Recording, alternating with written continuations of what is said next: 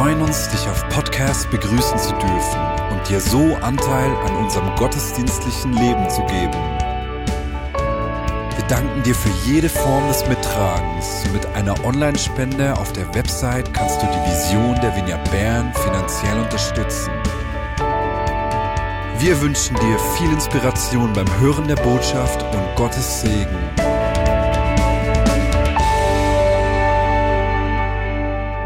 Ich möchte heute über ein Thema sprechen. Die Predigt heißt das Streben nach Größe. Und in den vergangenen Wochen, wir hatten ja diesen unglaublichen Sportsommer und der findet immer noch statt. Ich meine, allein im Juni fanden die French Open statt, das Tennisturnier oder Wimbledon hat angefangen oder auch die Europameisterschaft. Wimbledon und die Europameisterschaft wurde im Juli zu Ende gespielt und jetzt vor ein paar Tagen hat die Olympiade begonnen und ich bin sicher, dass ich einige Sportevents vergessen habe. Und als ich so ein paar Fußballspiele gesehen habe, habe ich mich eigentlich gefragt, was für ein Phänomen das ist, dass wenn ehrgeizige Leute sich treffen und sich gegenseitig herausfordern, dass Millionen von Menschen angezogen sind, um das zu, anzuschauen. Und vielleicht ging es dir auch so wie mir. Ich war hier und dort mal faul auf dem Sofa und habe Fußballspiele geschaut, etwas Gutes dazu gegessen und getrunken und dabei die Effektivität der Sportler hinterfragt. Und beim Schauen der Fußballspiele habe ich mich an letztes Jahr zurückerinnert. Ich ging im Januar 2020 vor der Corona-Pandemie mit meinem guten Freund Samuel Steiner nach Australien, einfach um zu schauen, wie Roger Federer, Rafael Nadal und Novak Djokovic Tennis spielen. Und auf dem Weg nach Australien habe ich mir immer wieder gesagt, wie verrückt das eigentlich ist, um die halbe Welt zu fliegen nur um zu sehen, wie diese großen Sportler sich gegenseitig herausfordern. Und ich dachte, ich sei völlig verrückt, bis ich in Melbourne angekommen bin und realisiert, dass Zehntausende von anderen Menschen genau dasselbe gemacht haben. Kompetitive Leute und Leute mit Ehrgeiz ziehen einfach die Massen an und lösen etwas in uns aus, dass wir diese bewundern. Vor ein paar Jahren war ich mal in in Bern im Starbucks mit einem Anbetungsleiter und wir haben über Gott gesprochen und aus dem Nichts habe ich ihm gesagt, hey, du musst es anstreben, der beste Anbetungsleiter zu sein, der du sein kannst. Und er machte große Augen, hatte fast das Kaffee rausgespuckt und hatte mir die Frage gestellt, ist es okay, so ehrgeizig und kompetitiv zu sein? Und das ist eine gute Frage. Ich glaube, das ist eine Frage, die viele Jesus-Nachfolger sich stellen. Es ist eine Frage, die ich mir immer wieder gestellt habe. Ist es okay, ehrgeizig und kompetitiv zu sein? Und in gewissen Umgebungen wird diese Frage gar nicht gestellt. Wenn du als Fußballer an der Europameisterschaft spielst, stellst du dir die Frage nicht, ob es okay ist, ehrgeizig zu sein. Wenn du ein Athlet in der Olympiade bist, stellst du dir die Frage nicht, ob es okay ist, kompetitiv zu sein. Aber in gewissen Umgebungen wie in der Gemeinde wird diese Frage schon fast wie unterdrückt. Man spricht nicht darüber und hat immer so ein komisches Gefühl, wenn es darum geht, groß sein zu wollen. Und auch in der Gesellschaft hat man fast das Gefühl, ist wie ein Wandel vorhanden, der beinahe, beinahe wie aufzeigt, dass es falsch ist, kompetitiv oder ehrgeizig zu sein. Denn wenn man Leute sieht, die ehrgeizig sind, sind sie oftmals in unserem Hirn abgespeichert als menschliches Wesen, das sich noch nicht weit genug entwickelt hat und noch nicht reif genug ist. Und wir denken vielleicht, hey, wenn die Menschen ein bisschen wachsen in ihrer Identität und in der Reife, werden sie das Bedürfnis nicht mehr haben, so kompetitiv zu sein. Und die Gesellschaft braucht andere Worte wie, wir sollten nicht kompetitiv sein, sondern kooperativ oder kollaborativ. Und alle denken, wow, genau das ist es. Wir sollten nicht mehr kompetitiv sein, sondern nur noch kooperativ oder kollaborativ. Und ich weiß nicht, ob wir uns das selbst verleugnen, wenn die Gesellschaft diesen unbewussten Druck gibt, wir sollen alle gleich sein, alle das Gleiche tun, alle das Gleiche glauben, könnten wir ja uns nicht an einem hohen gemeinsamen Nennen treffen, sondern müssten uns am niedrigsten gemeinsamen Nenner treffen. Und wenn wir uns am niedrigsten gemeinsamen Nenner Nenner treffen sollten, hätte niemand von uns mehr die Möglichkeit, in seiner Größe aufblühen zu können. Und wir Christen verleugnen uns eigentlich selbst darin, wenn wir die Menschen bewundern, die am ehrgeizigsten sind und am meisten kompetitiv sind und über uns selbst denken, wir dürfen nicht ehrgeizig sein, weil Jesus war null ehrgeizig. Jesus war null kompetitiv, oder? Er war einfach chill. Jesus war gemütlich, er war ein Hipster und hatte null Ambitionen. Das ist so ein bisschen das Bild, das ich immer wieder sehe in Jesus Nachfolger. Und ich denke, dass es da eine Bibelstelle gibt, die wir vielleicht immer wieder falsch gelesen haben. Und ich möchte euch dazu ermutigen, Matthäus ähm, Kapitel 20 aufzuschlagen und wir werden danach ab Vers 20 zu lesen beginnen.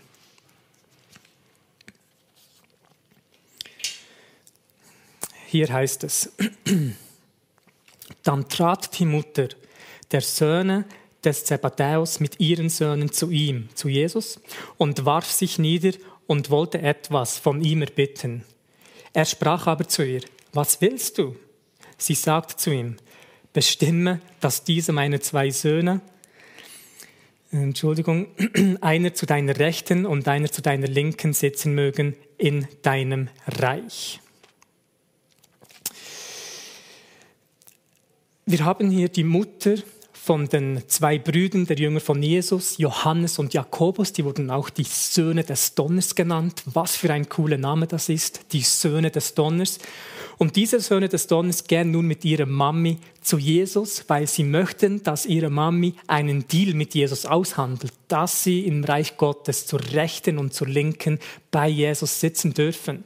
Und stell dir mal vor, als du bei der Ausbildung warst, in der Universität, in der Schule oder in der Lehre, dass einmal deine Mutter mit dir zur Arbeit oder in die Schule kam, um deinem Lehrmeister zu sagen, hey, mein Sohn oder meine Tochter ist so talentiert, sie hat einen VIP-Platz verdient und kann sie nicht zu deiner linken oder rechten sitzen. Das wäre mir so etwas von peinlich gewesen. Und es ist für mich interessant zu sehen, wie die Mutter eigentlich eine Haltung der Demut einnimmt, weil sie sich niederwirft und dennoch eine Tat der Arroganz begeht, weil sie nach so etwas fragt. Und Jesus sagt hier, Jesus aber antwortete und sprach, ihr wisst nicht, um was ihr bittet. Könnt ihr den Kelch trinken, den ich trinken werde? Sie sagten zu ihm, wir können es.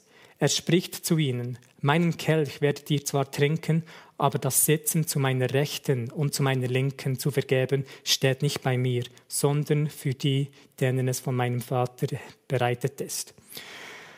Man kann die Mutter an dieser Stelle auch loben, weil sie hat erkannt, dass es sich lohnt, ein wichtiger Teil in diesem Reich Gottes zu sein. Sie wollte eigentlich nur das Beste für ihre Kinder und hat Jesus gesagt, Jesus, ich bin hier und möchte, dass meine Kinder zu deiner Rechten und Linken sitzen dürfen. Ich möchte jetzt nicht bossy oder, oder arrogant oder dominant sein, deshalb kannst du sogar aussuchen, wer wo sitzen soll, aber ich möchte, dass sie neben dir sitzen.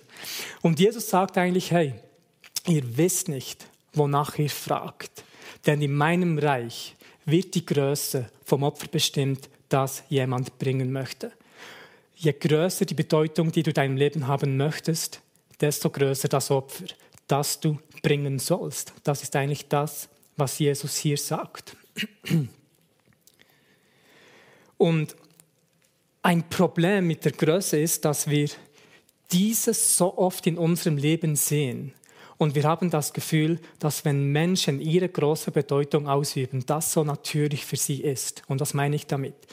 Wenn man sieht, wie Roger Federer Tennis spielt, kann man schnell das Gefühl haben, wie einfach Tennis ist, weil es bei ihm so einfach aussieht. Wenn die Besten der Besten die schwierigsten Dinge der Welt tun, sieht es bei ihnen oftmals so einfach aus. Oder wenn man sieht, wie Michael Jackson tanzte, kann man denken, das ist so natürlich, das kann ich aus, bis man selbst vor einem Spiegel steht. Wenn man sieht, wie Michael Phelps schwamm, denkt man, ich kann auch so schnell schwimmen, bis man nach ein paar Minuten zurückschaut und sieht, man ist kaum vorwärts gekommen. Und hier täuschen wir uns oftmals selbst, weil wir glauben, wenn wir irgendwo in eine Größe hineinwachsen sollten, das für uns auch so einfach sein sollte wie für all die anderen. Aber Jesus hat gesagt, dass die Größe immer mit dem Opfer in Zusammenhang steht.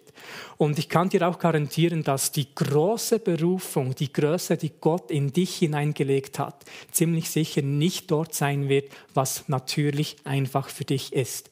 Die Größe, die große Bedeutung, die Berufung, die Gott in dir hineingelegt hat, ist ziemlich sicher unter der harten Arbeit, Disziplin, dem immer wieder Aufstehen, dem immer wieder Vorwärtsgehen vergraben, weil wir dort ein Opfer bringen können und nur dadurch in die Größe hineinwachsen können, die Gott für uns vorbereitet hat.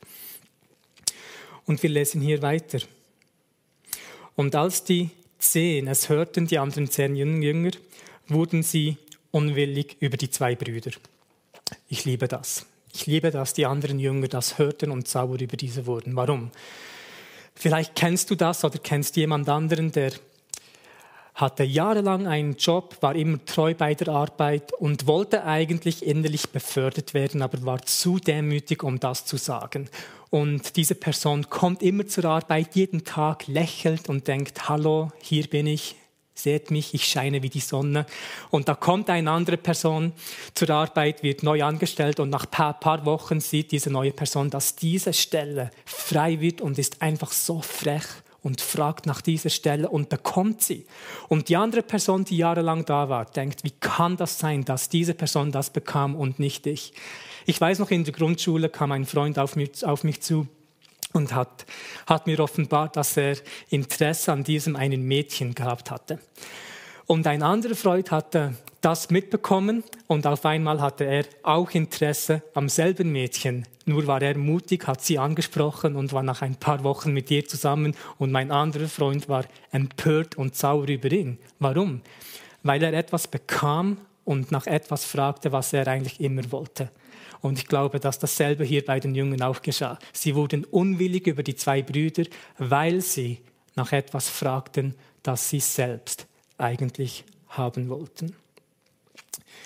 Und Jesus sagt weiter, Jesus rief sie heran, und das musste er an dieser Stelle wahrscheinlich tun, und sprach, ihr wisst, dass die Regenten der Nationen sie beherrschen und die großen Gewalt gegen sie üben.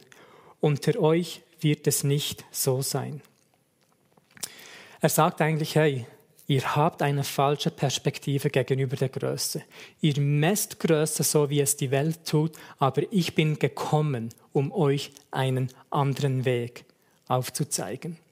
Und Jesus sagt, unter euch wird es nicht so sein, sondern wenn jemand von unter euch groß werden will, wird er euer Diener sein. Und wie oft haben wir diesen Satz gehört. Du musst einfach dienen. Du musst ein Diener sein.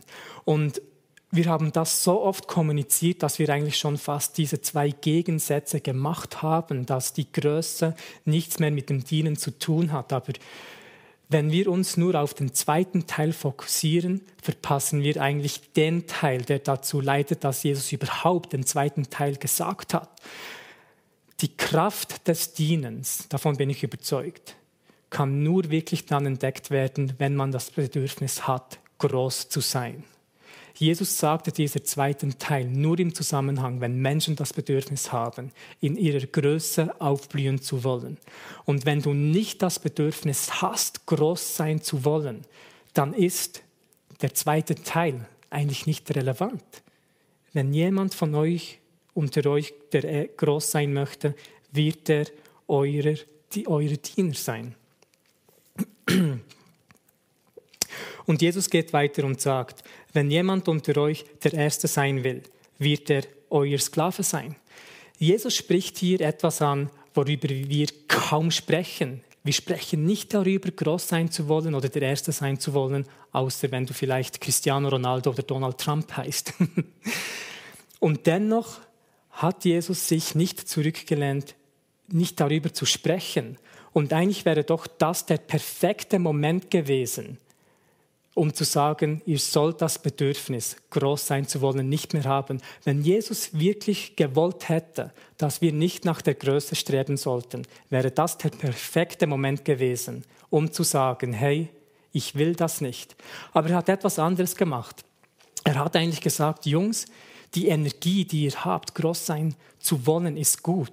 Aber nun nehmen wir diese Energie und lenken sie um, damit ihr zu den Besten dienen wird. Und durchs Dienen werdet ihr in eure Größe hineinwachsen und hineinkatapultiert werden. Es sind nicht Gegensätze, sondern sie sind sehr eng miteinander verbunden. Und darum habe ich Mühe, wenn wir denken, dass wir Jesus-Nachfolger uns unbewusst sagen, es ist nicht okay, ehrgeizig oder Ambitionen zu haben und zur selben Zeit die Menschen am meisten bewundern, die am meisten Ehrgeiz aufzeigen oder am meisten kompetitiv sind. Deshalb, wenn es dich betrifft, wenn du auch groß sein möchtest, dann nimm dir diese Worte zu Herzen, die Jesus sagt. Sei der größte Diener. Bring das größte Opfer. Und wir tun immer so, wie es für uns, für uns völlig okay ist, der vierte oder fünfte zu sein. Wir haben oft so oft das Gefühl, ja, ich, jetzt, ich, jetzt bin ich ein Jesus-Nachfolger und es spielt keine Rolle mehr, ob ich eine gute Arbeit leiste. Es ist völlig okay, wenn ich immer wieder verliere, wenn ich Fünfter bin, Sechster bin, weil ich jetzt Jesus nachfolge. Columbus ist daran, ein, ein neues Album herauszugeben und ich freue mich so sehr auf dieses Album. Aber könnt ihr euch vorstellen, wie die Band zusammenkam und Stefan Rötlisberg vielleicht sagte, hey, Conny, wir machen jetzt eine Songwriting-Session und wir müssen sicherstellen, dass unsere CD nicht zu gut sein wird. Wir müssen sicherstellen, dass die CD, das neue Album einfach Durchschnitt ist. Sie darf ja nicht zu viel besser als viele andere Worship-CDs sein. Oder denken wir wirklich, als ich mein erstes Buch schreiben durfte, ich gedacht habe, hey, dieses Buch darf nicht zu gut sein. Es soll wirklich Durchschnitt sein, dass das nicht zu viele Leute lesen. Nein, ich habe gedacht, dass ich das beste Buch schreiben möchte, das ich jemals gelesen habe. Oder wie oft hast du einen Arzt aufgesucht, weil dir jemand gesagt hat, hey, dieser Dr. Wilf Gasser ist so etwas von Durchschnitt. Zu diesem musst du gehen. Er gibt sich extra keine Mühe, gut zu sein. Ihn musst du aufsuchen. Oder wie wäre es, wenn Nike mit der neuen Werbung aufkommen würde, strebe nach dem Durchschnitt.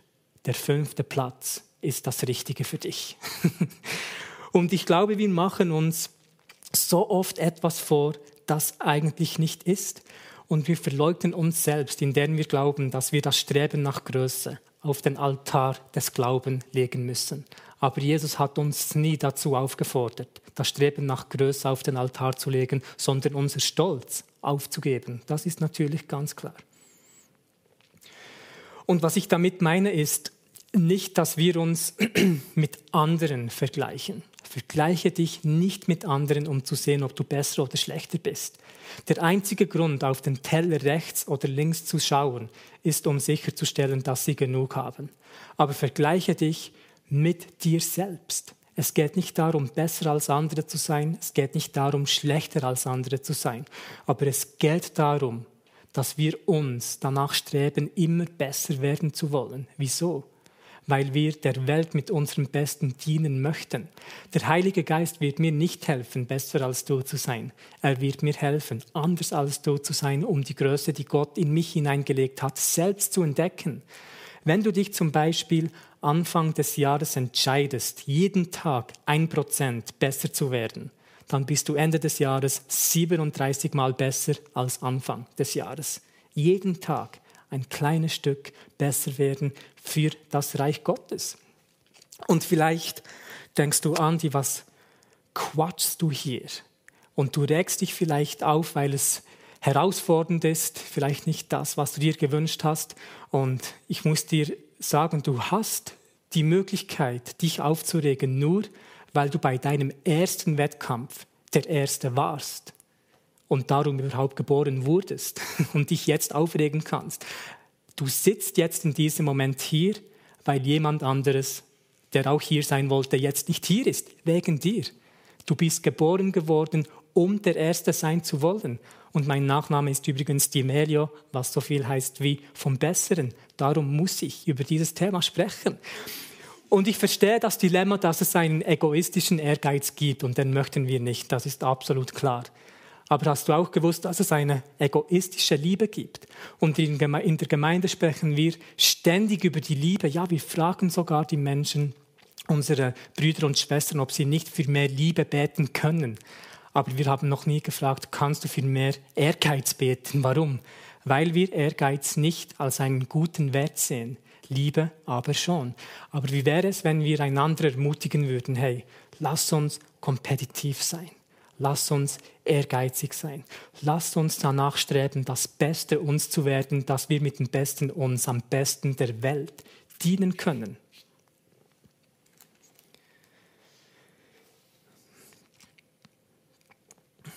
Mach dein Leben zum besten Geschenk, das die Welt jemals gesehen hat.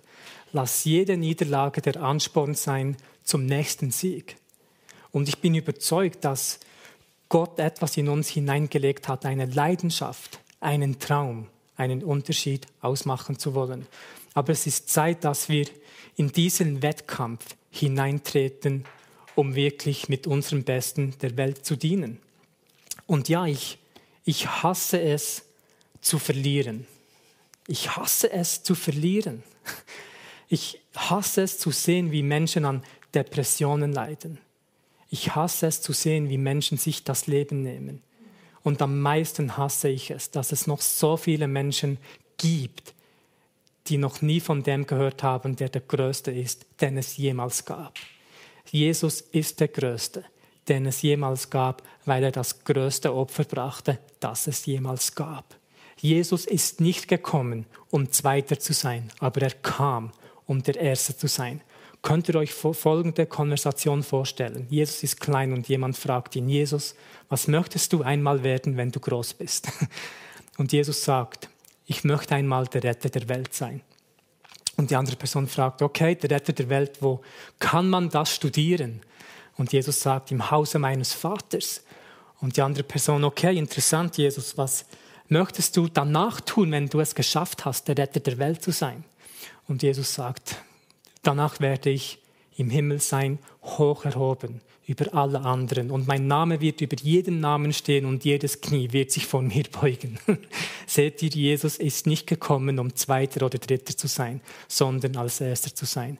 Und er wird für immer der Größte sein, weil er das größte Opfer gebracht hat, das es jemals gab. Und es wird Zeit, dass wir unsere Opfer bringen, weil Millionen von Menschen darauf warten, dass wir gewinnen, weil die Welt darauf warten, dass wir nach der Größe streben, die Gott in uns hineingelegt hat und dadurch der Welt am meisten dienen können. Lasst uns die besten Väter und Mütter sein. Lasst uns die besten Kinder auferziehen. Lasst uns die besten Geschäftsleute sein. Lasst uns die treuesten Freuden sein, weil die Welt ist abhängig davon, ob wir in diesen Kampf hineintreten und gewinnen oder nicht. Wie würde unsere Region ausschauen, wenn wir als Vineyard Bern ehrgeizig sein möchten, um einen Unterschied in dieser Stadt ausmachen zu können? Und es geht nicht darum, dass wir die beste Gemeinde in der Stadt Bern sein möchten, nein, sondern die beste Gemeinde für die Region Bern. Und wir sind auch daran mit dem Apotheker, der immer näher zu meinem Ende kommt oder eigentlich zum dem Neubeginn, in dem er aufgeht. Und auch hier hast du die Möglichkeit, den Apotheker auf crowdify.net zu unterstützen. Auf crowdify.net kannst du in der Suchfunktion Apotheker eingeben und dann kannst du dort ein Goodie kaufen. Und wir möchten mit dem Apotheker das beste Restaurant nicht in der Stadt Bern, aber für die Stadt Bern haben, um dort den Menschen dienen zu können. Und so bete ich einfach für uns alle, dass du, Jesus, uns zu mehr machst. Mache uns zu mehr, dass wir mehr der Welt geben können.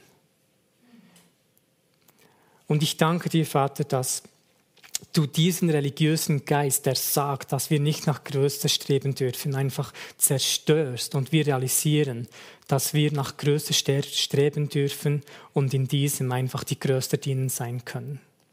Und ich bitte dich, Jesus, einfach für diese Offenbarung, was es bedeutet, alles für dein Reich geben zu können, um dadurch in die Größe hineinwachsen zu können, die du für uns vorbereitet hast. Amen.